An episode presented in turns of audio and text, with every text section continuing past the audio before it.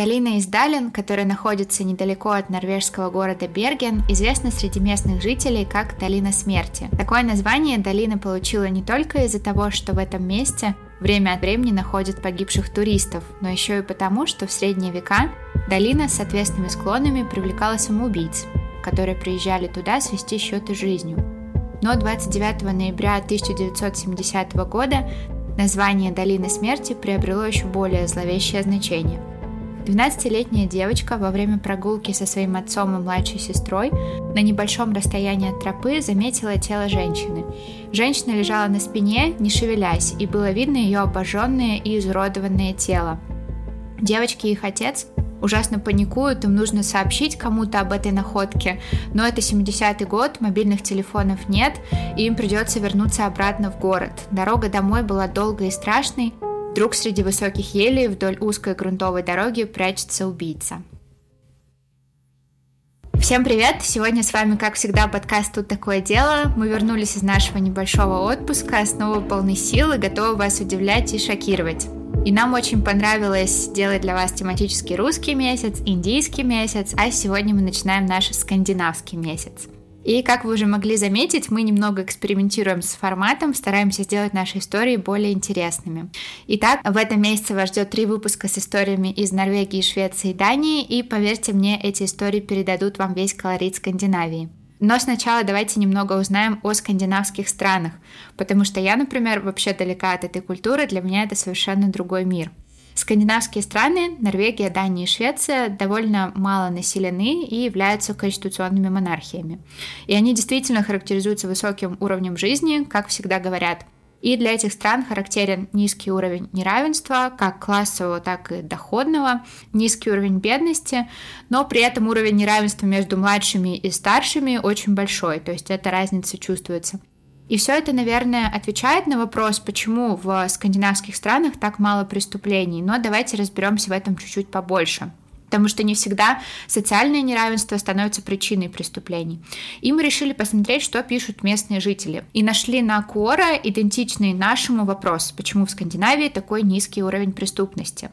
Отвечали на него живущие в Скандинавии люди, и поэтому их ответы, кстати, очень похожие друг на друга, показались нам интересными. Что же они называли? Во-первых, относительно небольшой разрыв между бедными и богатыми слоями населения. Бедный слой населения небольшой, благодаря социальной поддержке государства может жить нормальной жизнью его не тянет к преступности. Население с похожими взглядами на жизнь, такие благополучные, уверенные в своем будущем. Ну вот типичные скандинавы.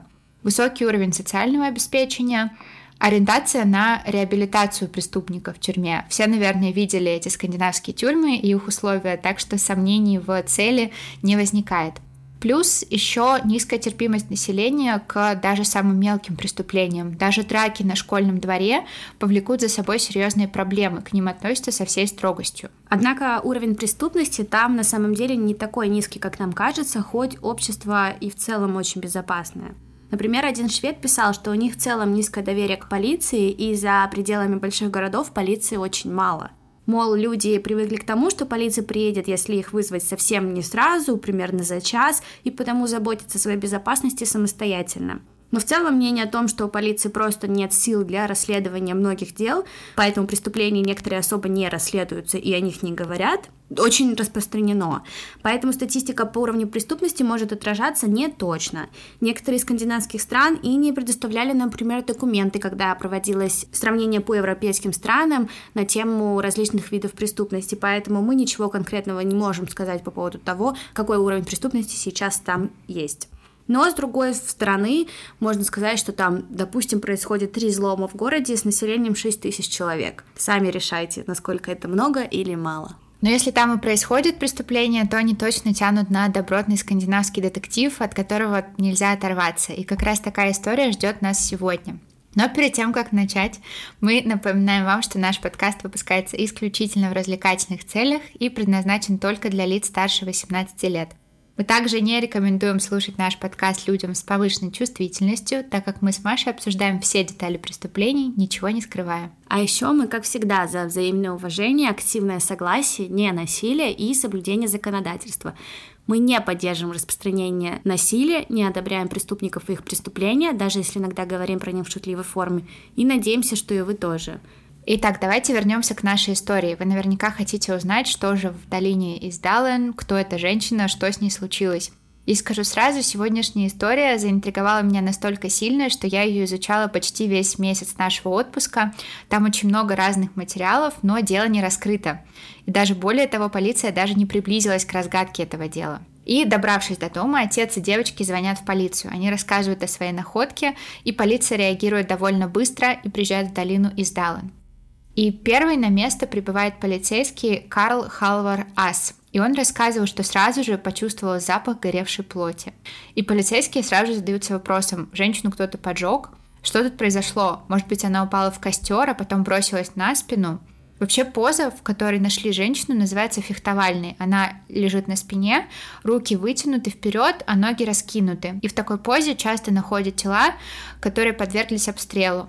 А на склоне и в траве рядом полицейские нашли обугленные останки предметов, которые женщина принесла с собой – Пустая бутылка ликера, две пластиковые бутылки, пахнущие бензином, серебряная ложка, остатки сожженной обложки паспорта, резиновые сапоги, шерстяной свитер, нейлоновые чулки, зонт, кошелек, спичечный коробок и украшения, две сережки, кольцо и часы.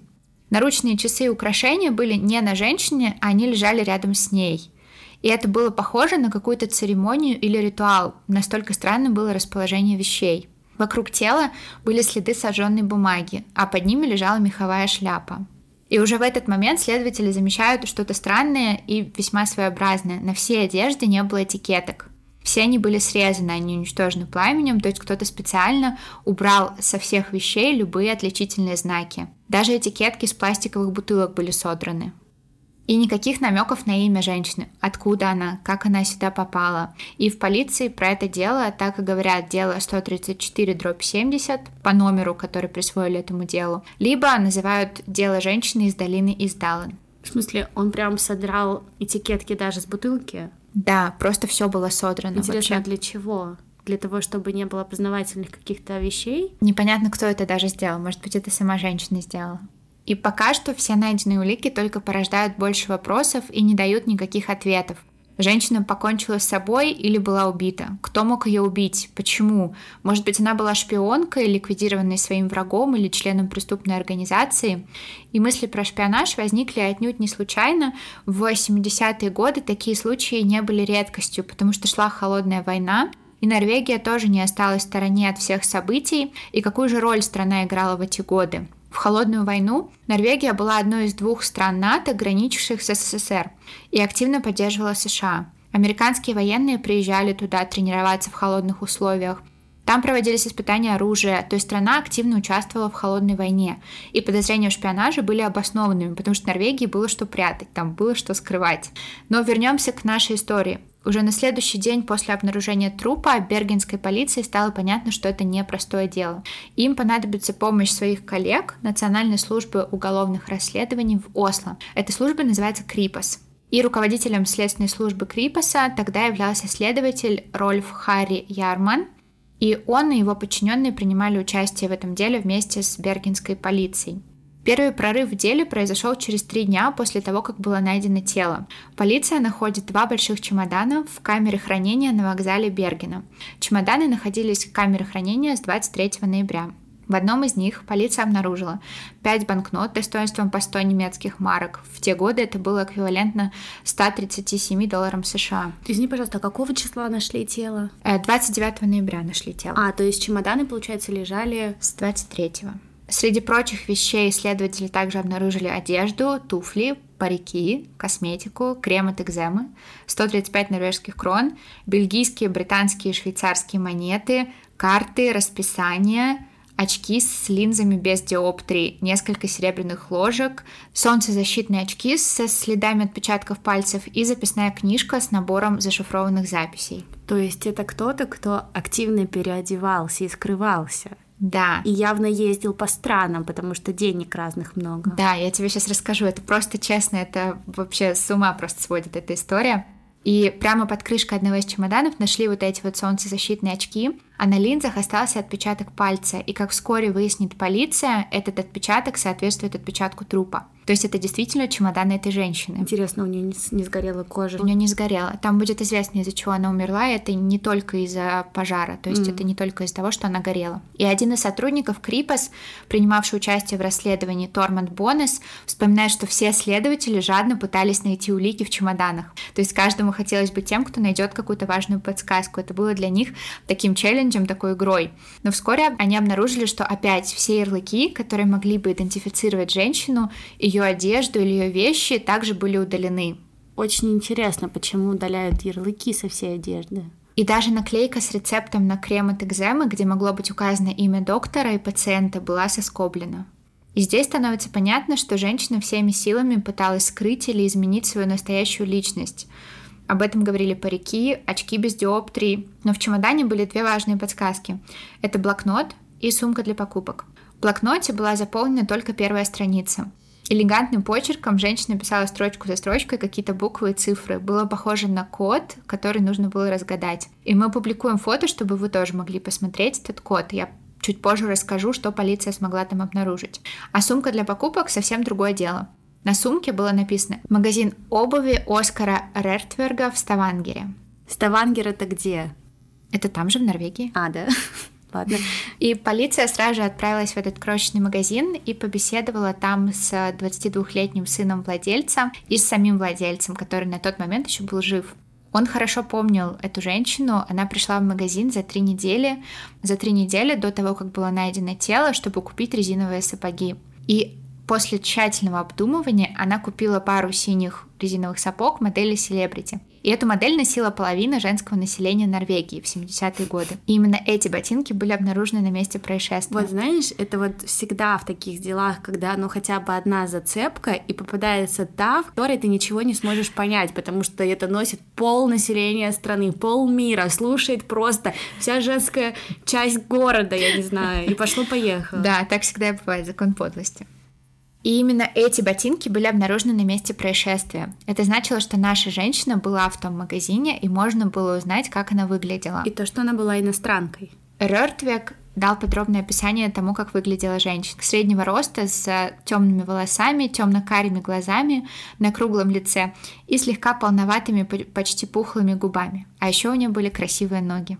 И сегодня Рольф до сих пор вспоминает об этой женщине. Он говорит, что она задавала очень много вопросов и долго решалась на покупку, а это было странное поведение для такой повседневной вещи. Мало кто так тщательно выбирает резиновые сапоги.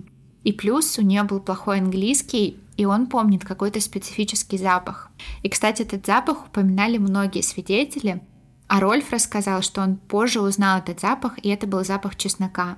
Ну, может быть, ей нравился чеснок. Может быть. Полиция получила описание женщины из долины Издален, и это дало многое. С описанием полицейские ходят от отеля к отелю, спрашивая сотрудников, останавливался ли у них кто-нибудь похожий по внешности на эту женщину. И всего в двух шагах, мы все еще в Ставангере, и всего в двух шагах от обувного магазина в отеле Сейнт Свейтон администратор сообщил им, что дама, подходящая под описание, темноволосая, золотистая кожа, плохо говорит по-английски. Красивые ноги красивые ноги, прожила в отеле несколько дней. Она зарегистрировалась под именем Финелла Лорк и заявила, что приехала из Бельгии. Когда одна из уборщиц в отеле рассказала, что видела эту женщину в тех самых резиновых сапогах, полиция понимает, загадочная женщина должна быть Финелла Лорк из Бельгии. И Лорк, скорее всего, приехала из Тавангера в Берген, остановилась там в отеле. Кажется, дело скоро раскроют, но нет, на самом деле здесь все более сложно и интересно. Когда полиция Бергена просматривает реестры отелей в Бергене, они не находят никого по имени Финелла Лорк. Эта ниточка пока что никуда не привела, но у полиции еще был блокнот с почерком женщины. А в это время иностранцы, въезжающие в Норвегию, должны были заполнять так называемые формы регистрации. Например, при заселении в отель такая форма была обязательным условием. В ней нужно было указать имя, адреса, номер паспорта и подписаться. Из блокнота и отеля в Ставангере полиция получила образцы почерка женщины. И эти образцы использовались для сравнения. Нужно было найти, где была женщина в промежутке между своей смертью и Ставангером. В следующие несколько дней полиция отправляет запросы во все отели Бергена, а почерковеды Крипаса анализируют почерк иностранок, останавливавшихся в норвежских отелях на протяжении всего года, и делают ряд очень неожиданных открытий. Женщина из долины Издала на протяжении многих недель путешествовала по разным городам Норвегии – Но регистрируясь в отеле, она использовала новые имена, новые личности, и было установлено как минимум 7 таких фальшивых личностей. Женевье Валансье из Лувена, это Бельгия, останавливалась в отеле «Викинг» в Осло с 21 по 24 марта. Клаудия Тильд из Брюсселя останавливалась в отеле «Бристоль» в Бергене с 24 по 25 марта. Клаудия Тель также жила в отеле «Скандия» в Бергене с 25 по 1 апреля. Клаудия Нильсен из Гента, тоже Бельгия, останавливалась в отеле K&A в Ставангере с 29 по 30 октября. Алексия Зарне Мерхис из Любляны, Словения, проживала в отеле «Нептун» в Бергене с 30 октября по 5 ноября. Вера Ярле из Антверпена, Бельгия, останавливалась в гостинице «Бристоль» в Тронхейме с 6 по 8 ноября. Финелла Лорк, как мы уже выяснили, жила в отеле Сент Свейтон в Ставангере с 9 по 18 ноября. Госпожа Элизабет Лейнхуфер из Астенде, Бельгия, проживала в отеле Розенкратц в Бергене с 18 по 19 ноября. И та же Элизабет Ленхуфер останавливалась в отеле Хортхаймен, Берген, с 19 по 23 ноября. Очень много Бельгии. Она везде заявляла, да, что она из Бельгии, практически везде. И позже в ходе расследования выясняется, что она также останавливалась в нескольких отелях Парижа под именем Веры Шлоссенек. И в Осло, и в Бергене, и в Ставангере, и в Тронхейме полиция находит следы той самой загадочной женщины из долины Издален. И женщина представлялась либо как путешествующая коллекционер антиквариата, либо как декоратор или секретарша. Она неоднократно меняла номера в гостиницах, требуя номер с балконом, и, судя по ее заказам, очень любила овсяную кашу с молоком. Она говорила по-немецки, по-английски, по-фламандски по-французски с акцентом, который ни один из свидетелей не смог однозначно распознать. И один из свидетелей сообщил, что слышал, как эта женщина разговаривала по-немецки с каким-то мужчиной. А другие, кто встречался с ней, упоминали, что она также говорила по-фламандски и на ломаном английском, а также от нее всегда исходил запах чеснока. И она постоянно носила парики. Может быть, у нее был рак или аллопеция. Ну, мы это обсудим, да, потом, возможно, версии. И почти всегда она утверждала, что является гражданкой Бельгии. Но э, полиция сделала запрос в Бельгию, и бельгийская полиция сказала, что все личности ложные, таких людей не существует. Полиция тем временем общалась с работниками отелей, которые были важными свидетелями. Например, Альхвильд Рангнес, который в то время был 21 год, работала в столовой отеля «Нептун» и до сих пор помнит эту иностранку. Тогда женщины, путешествующие в одиночку, не были обычным явлением, но эта женщина держалась очень уверенно. И, очевидно, она привыкла путешествовать в одиночестве. И вот эта девушка-официантка говорит, что а, женщина была явно не из тех, кто надевает спортивные штаны и отправляется в поход в долину из Даллен. И однажды, когда она обслуживала эту женщину, та сидела в ресторане рядом с двумя военными моряками из Германии. Один из них был офицером, но она с ними не общалась. То есть они просто сидели. Вот из-за того, что ты сказала, что есть э, теория, что она была шпионом, что она была шпионом, а мне теперь только про это и кажется. Я же начинаю составлять так, если она была советским шпионом, из какой части Германии? Это вообще Германия в то время была поделена или уже нет? У меня в голове вот эти вот пытаются соединиться теории. Я поняла тебя, да, у меня абсолютно так же. И примерно в это время полиция смогла разгадать код из того блокнота, который они нашли в чемодане. Цифры и буквы — это все пункты назначения, где была женщина. Например, N9, N18S означает, что она была в Ставангере с 9 по 18 ноября. То есть N и N — это месяц, 9 и 18 — это даты, а S — это Ставангер. И при этом расшифровать получилось практически все, сопоставив с информацией от отелей. И получился такой маршрут. 20 марта 70 -го года она приезжает в Осло из Женевы. И там она живет под именем Женевье Валансье. Потом она переезжает в Ставангер, затем в Берген останавливается на ночь в отеле Бристоль, используя имя Клаудия Тильд. Потом живет в гостинице Скандия, это тоже Берген под тем же именем. Снова переезжает из Бергена в Ставангер, затем в Кристиансанд, после чего в течение полугода не появляется в Норвегии. Потом снова возвращается в Кристиансанд, и оттуда она отправляется в Хирцхальс, а затем в Гамбург и Базель, то есть в Германию и Швейцарию. А потом направляется в Швецию. Приезжает из Стокгольма в Осло, оттуда в Опдал, потом она останавливается в отеле Алтона в Париже, что? Какая у нее была цель? Непонятно. Живет пару дней в Париже, потом переезжает из Парижа обратно в Ставангер, а потом обратно в Берген. И там она живет в отеле Нептун, живет еще пару дней в другом отеле под именем Вера Ярле, переезжает в Тронхайм, потом опять в Ставангер, то есть она курсировала между этими тремя городами норвежскими, что-то ее там явно держало. И, наконец, в последнем отеле в Бергене она останавливается с 19 по 23 ноября, выглядит очень осторожно, старается не покидать своего номера, и 23 ноября утром расплачивается наличными, покидает отель на такси, после чего приезжает на ЖД-станцию в Бергене и кладет чемоданы в камеру хранения. А 29 ноября ее уже находят мертвой. И непонятно, что она делала между Промежутки, тем... вообще непонятно. А последняя запись 10М, МЛ23, НММ. Это значит, что 10 марта 10М женщина из долины Издалан уехала из города на букву М в город на букву Л. 23Н — это 23 ноября. А вторая М тоже значит какой-то город на букву М. Получается, 23 ноября она планировала поехать из города на букву М в другой город на букву М. Может быть, в Москву. И никто не знает, но ее планы явно не осуществились. А вот в это время, что она была в Норвегии, там проходили какие-то серьезные вещи, которые, например, шпиона из Москвы могли бы заинтересовать. Я расскажу про это чуть попозже, да. А, Может быть. Я не могу. Мне кажется, это та, тот тип истории, за которой я не смогу уснуть. Да, вполне возможно, да. И все это действительно пока что, как Маша и говорит, похоже на шпионаж. Ну нет, если бы ты не сказала, наверное, эм, в начале этого выпуска, что считают, что она, возможно, была шпионкой, я бы, наверное, думала, блин, чтоб я так жила, путешествовать, знаешь, там Швейцария, Германия, Франция. Да. Но сейчас, конечно, мне кажется, что она шпион. И все это действительно похоже на шпионаж, как и говорит Маша. И также считают норвежские разведслужбы. Они начинают активно интересоваться этим делом. Фотороботы женщины были опубликованы в СМИ и разосланы в различные европейские страны через Интерпол но несмотря на все усилия, установить ее личность так и не удалось. Естественно, все сразу начинают думать, что эта женщина точно из России, потому что она пахнет чесноком, а мы едим борщ с чесноком, и потому что в Европе ее личность не могут установить. Да, и коллеги норвежских полицейских со всей Европы, Африки и Средней Азии сообщали одно и то же.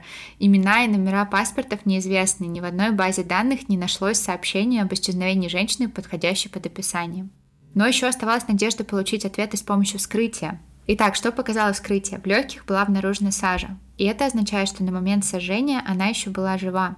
В ее крови была обнаружена высокая концентрация монооксида углерода, свидетельство отравления продуктами горения. На ее шее был след от ушиба, скорее всего, это следствие удара либо падения.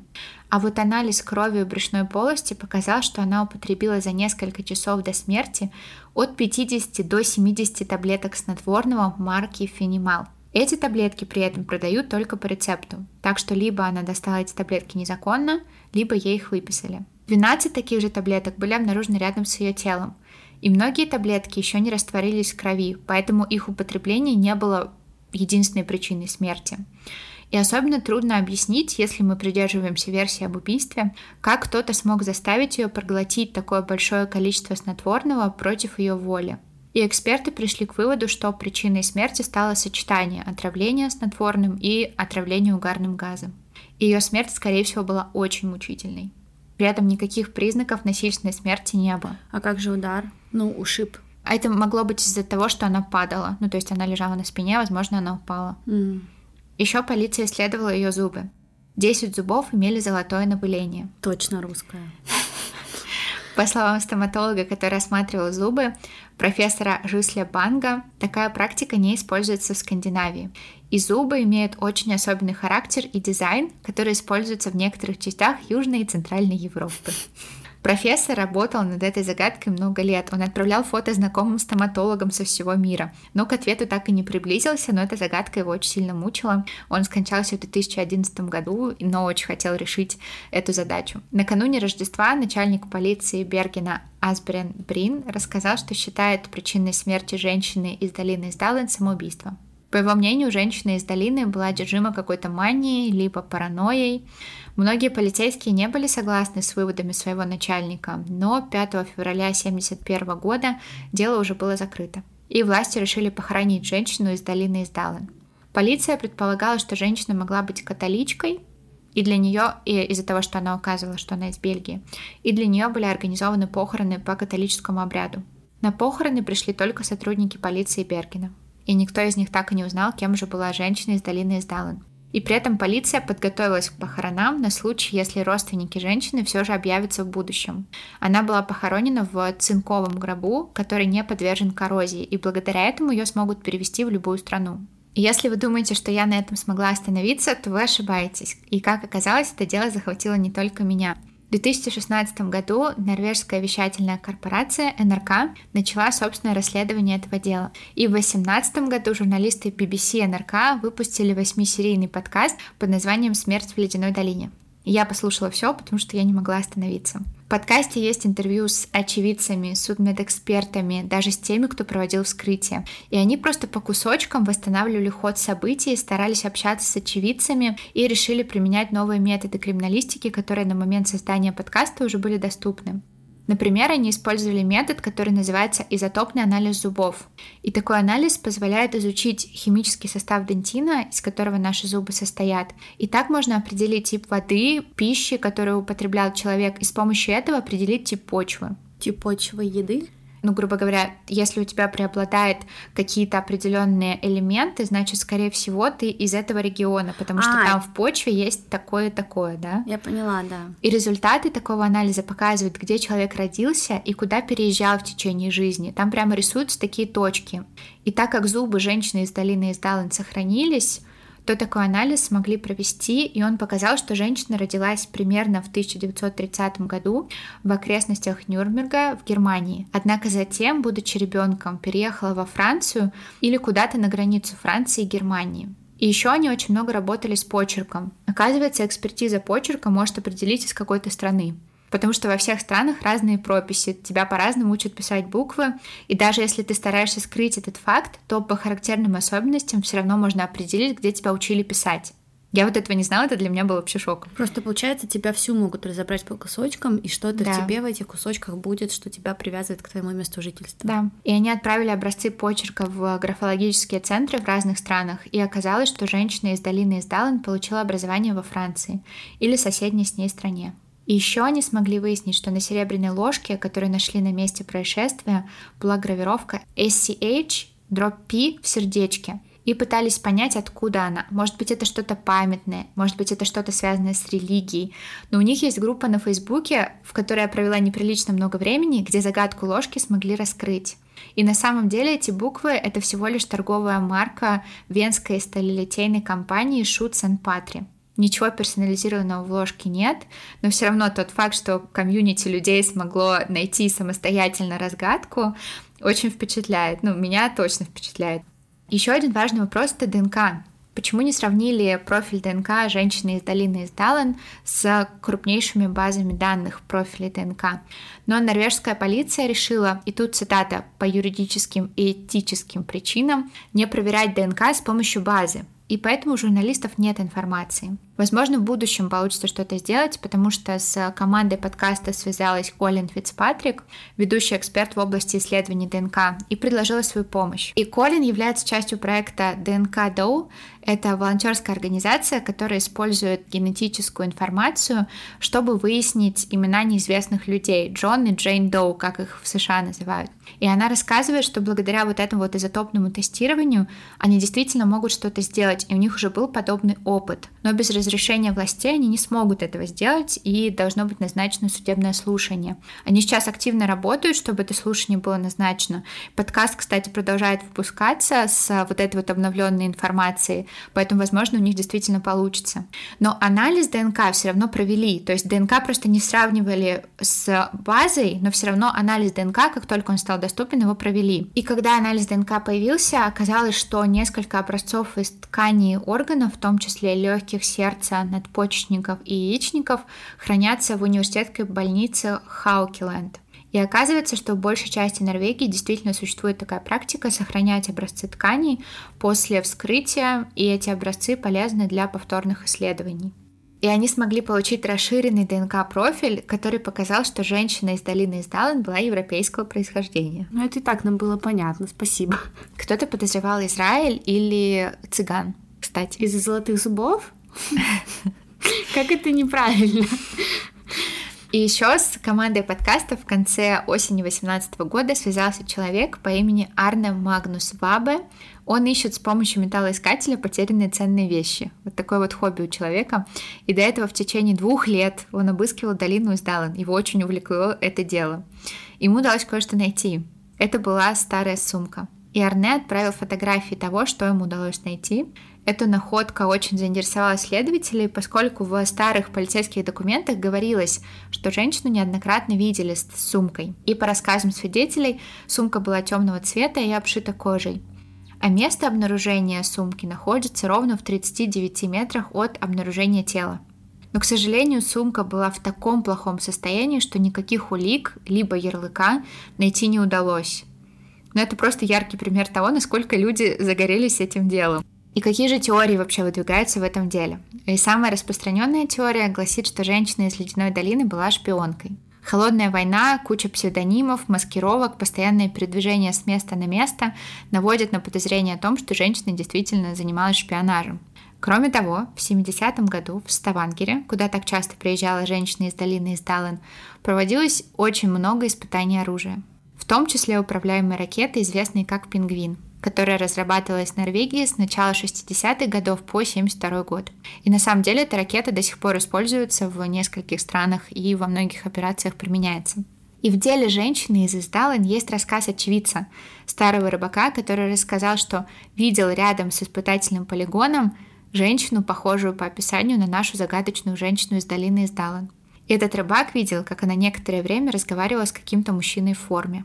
Но с другой стороны, многие не согласны с такой теорией. Ее передвижение, парик, все остальное привлекало больше внимания. Мужчина, который работал в разведке, рассказал, что если бы эта женщина была русской шпионкой, от нее бы не пахло чесноком, и она бы не разъезжала по всей Норвегии. Она бы сидела на одном месте, и пахло бы от нее Шанель номер пять.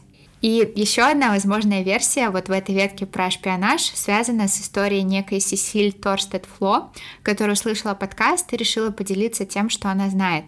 Ее дедушка работал в полицейском департаменте Бергена. Он не входил в группу, проводившую расследование, но дружил с одним из главных следователей. И они часто встречались и делились соображениями. И дед рассказал, что связь с иностранной разведкой, в частности израильским Масадом, действительно была. А Масад — это израильское разведывательное ведомство, и про большую часть операции Масада, даже проведенную десятилетия назад, мы ничего не знаем, и информация до сих пор остается нерассекреченной. Дедушка утверждал, что как только эта информация всплыла, дело тут же закрыли. То есть как только полиция Бергена копнула глубже и увидела причастность иностранных спецслужб, группу распустили. Угу. То есть это теория о том, что женщина была шпионкой. Есть еще теория о том, что женщина из долины Издалан была проституткой. В ее чемодане нашли белье, и оказалось, что оно было из секс-шопа. А тогда, ну, 70-е годы, все как-то очень так насторожно к этому относились. В карточках в отеле она указывала возраст 25-30 лет, хотя на самом деле было ближе к 40. Ее видели с мужчинами. Эта теория не объясняет, почему она погибла, убили ли ее или она умерла сама. Но если связать это с другой теорией, согласно которой у женщины из долины из Даллен были какие-то психические заболевания и, возможно, эпилепсия, от которой, кстати, как раз выписывались таблетки фенемал, то вполне себе можно сделать какие-то выводы. И в те годы психические заболевания эпилепсии сильно стигматизировались. И на самом деле с эпилепсией до сих пор есть такая проблема во всем мире. Люди с этим заболеванием часто испытывают непонимание или даже гонение. Например, в Индии и Китае эпилепсия может использоваться в качестве оправдания для отказа в браке. А в некоторых районах люди считают людей с эпилепсией проклятыми. В некоторых частях Африки, таких как Танзания или Уганда, эпилепсия считается заразной и связанной с содержимостью злыми духами или колдовством. А в Великобритании до 1971 года эпилепсия была основанием для расторжения брака. И некоторые сотрудники отеля, особенно уборщицы, говорили, что женщина из долины Издален часто передвигала мебель в комнатах, и у нее постоянно был полумрак. Так что, возможно, у нее действительно было какое-то заболевание, и она его скрывала, потому что боялась осуждения. Да, но в таком случае, после того, как она умерла, мог бы появиться какой-то доктор, который выписал ей лекарство, но кто-то, все равно кто-то бы с ней взаимодействовал, и этот человек бы рассказал. А если бы у нее были клиенты, ну это же не незаконно ходить к проститутке, тебя за это не посадят. Но если там у тебя семья, там, и ты не да, хочешь раскрывать. Вот эти вот мужчины, которых видели с ней, они не давали показаний, их не смогли найти, никто не знает, кто они. Я не считаю вообще, что она была проституткой, но также я не согласна с тем, что она была шпионкой.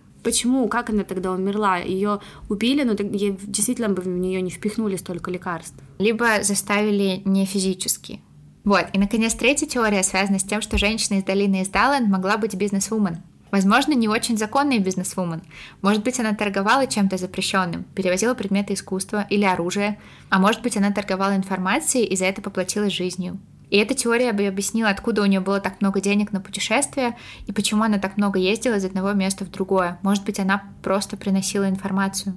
Может быть, у нее просто были деньги. У нее умерли все в семье, у нее осталось наследство, и она решила путешествовать, исполнять мечту. И пофиг ей было, что она одна. Ну а почему тогда так много имен, так много паспортов? Да ей хотелось быть другой. Ну это странно. А что, ты понять этого не можешь? Собрать чемодан и уехать в никуда. Кстати, а, писали в этой группе на Фейсбуке, что вот эти вот ее имена, если их написать заглавными буквами, их очень легко менять одно в другое. Клаудия Тильт, например, очень легко превращалась в Клаудию Нильсон. Вера Ярле в Женеву Ярле. И на самом деле в этой истории настолько много загадок и возможных теорий, что, скорее всего, мы никогда не узнаем тайны женщины из долины из Даллан. Но эта история увлекла за собой так много людей. И на Фейсбуке, и Маша заставила меня это сказать, запрещенные в России организации. Есть целая комьюнити людей, которые хотят узнать что-то еще об этой истории. Они постоянно обмениваются мнениями, выдвигают какие-то теории. Как она называется? Death in Ice Valley. Угу. Так ну, называется. Просто ссылку мы дать не сможем, но вы сможете да, посмотреть. Да. И я могу сказать, что я теперь тоже среди этих людей, потому что мне очень интересно, что случилось. Там постоянно люди постят какие-то новые вещи, кто-то там рассматривает ее сережки, пытается увидеть там какие-то тайные знаки, теории заговора. Но это вот уже начинает переходить вот в, то, в ту тему, когда из какой-то просто загадки люди начинают делать что-то вот прям очень большое. Но представляешь, если просто они сделают вот это вот DNA Dow mm-hmm. и все разгадают. Кстати, в 95 году в отеле Осло Плаза произошла похожая история с женщиной, которая умерла в отеле, и там тоже были срезаны ярлыки, тоже не было никаких опознавательных знаков, и тоже очень-очень много загадок. Имя женщины оказалось тоже фальшивым, поэтому такие истории происходят. Если поискать, на самом деле, то очень много где можно встретить вот такое, что все ярлыки срезаны, много личностей, э, концы уходят в воду, мы ничего не знаем. Кто эти люди, непонятно, но они есть,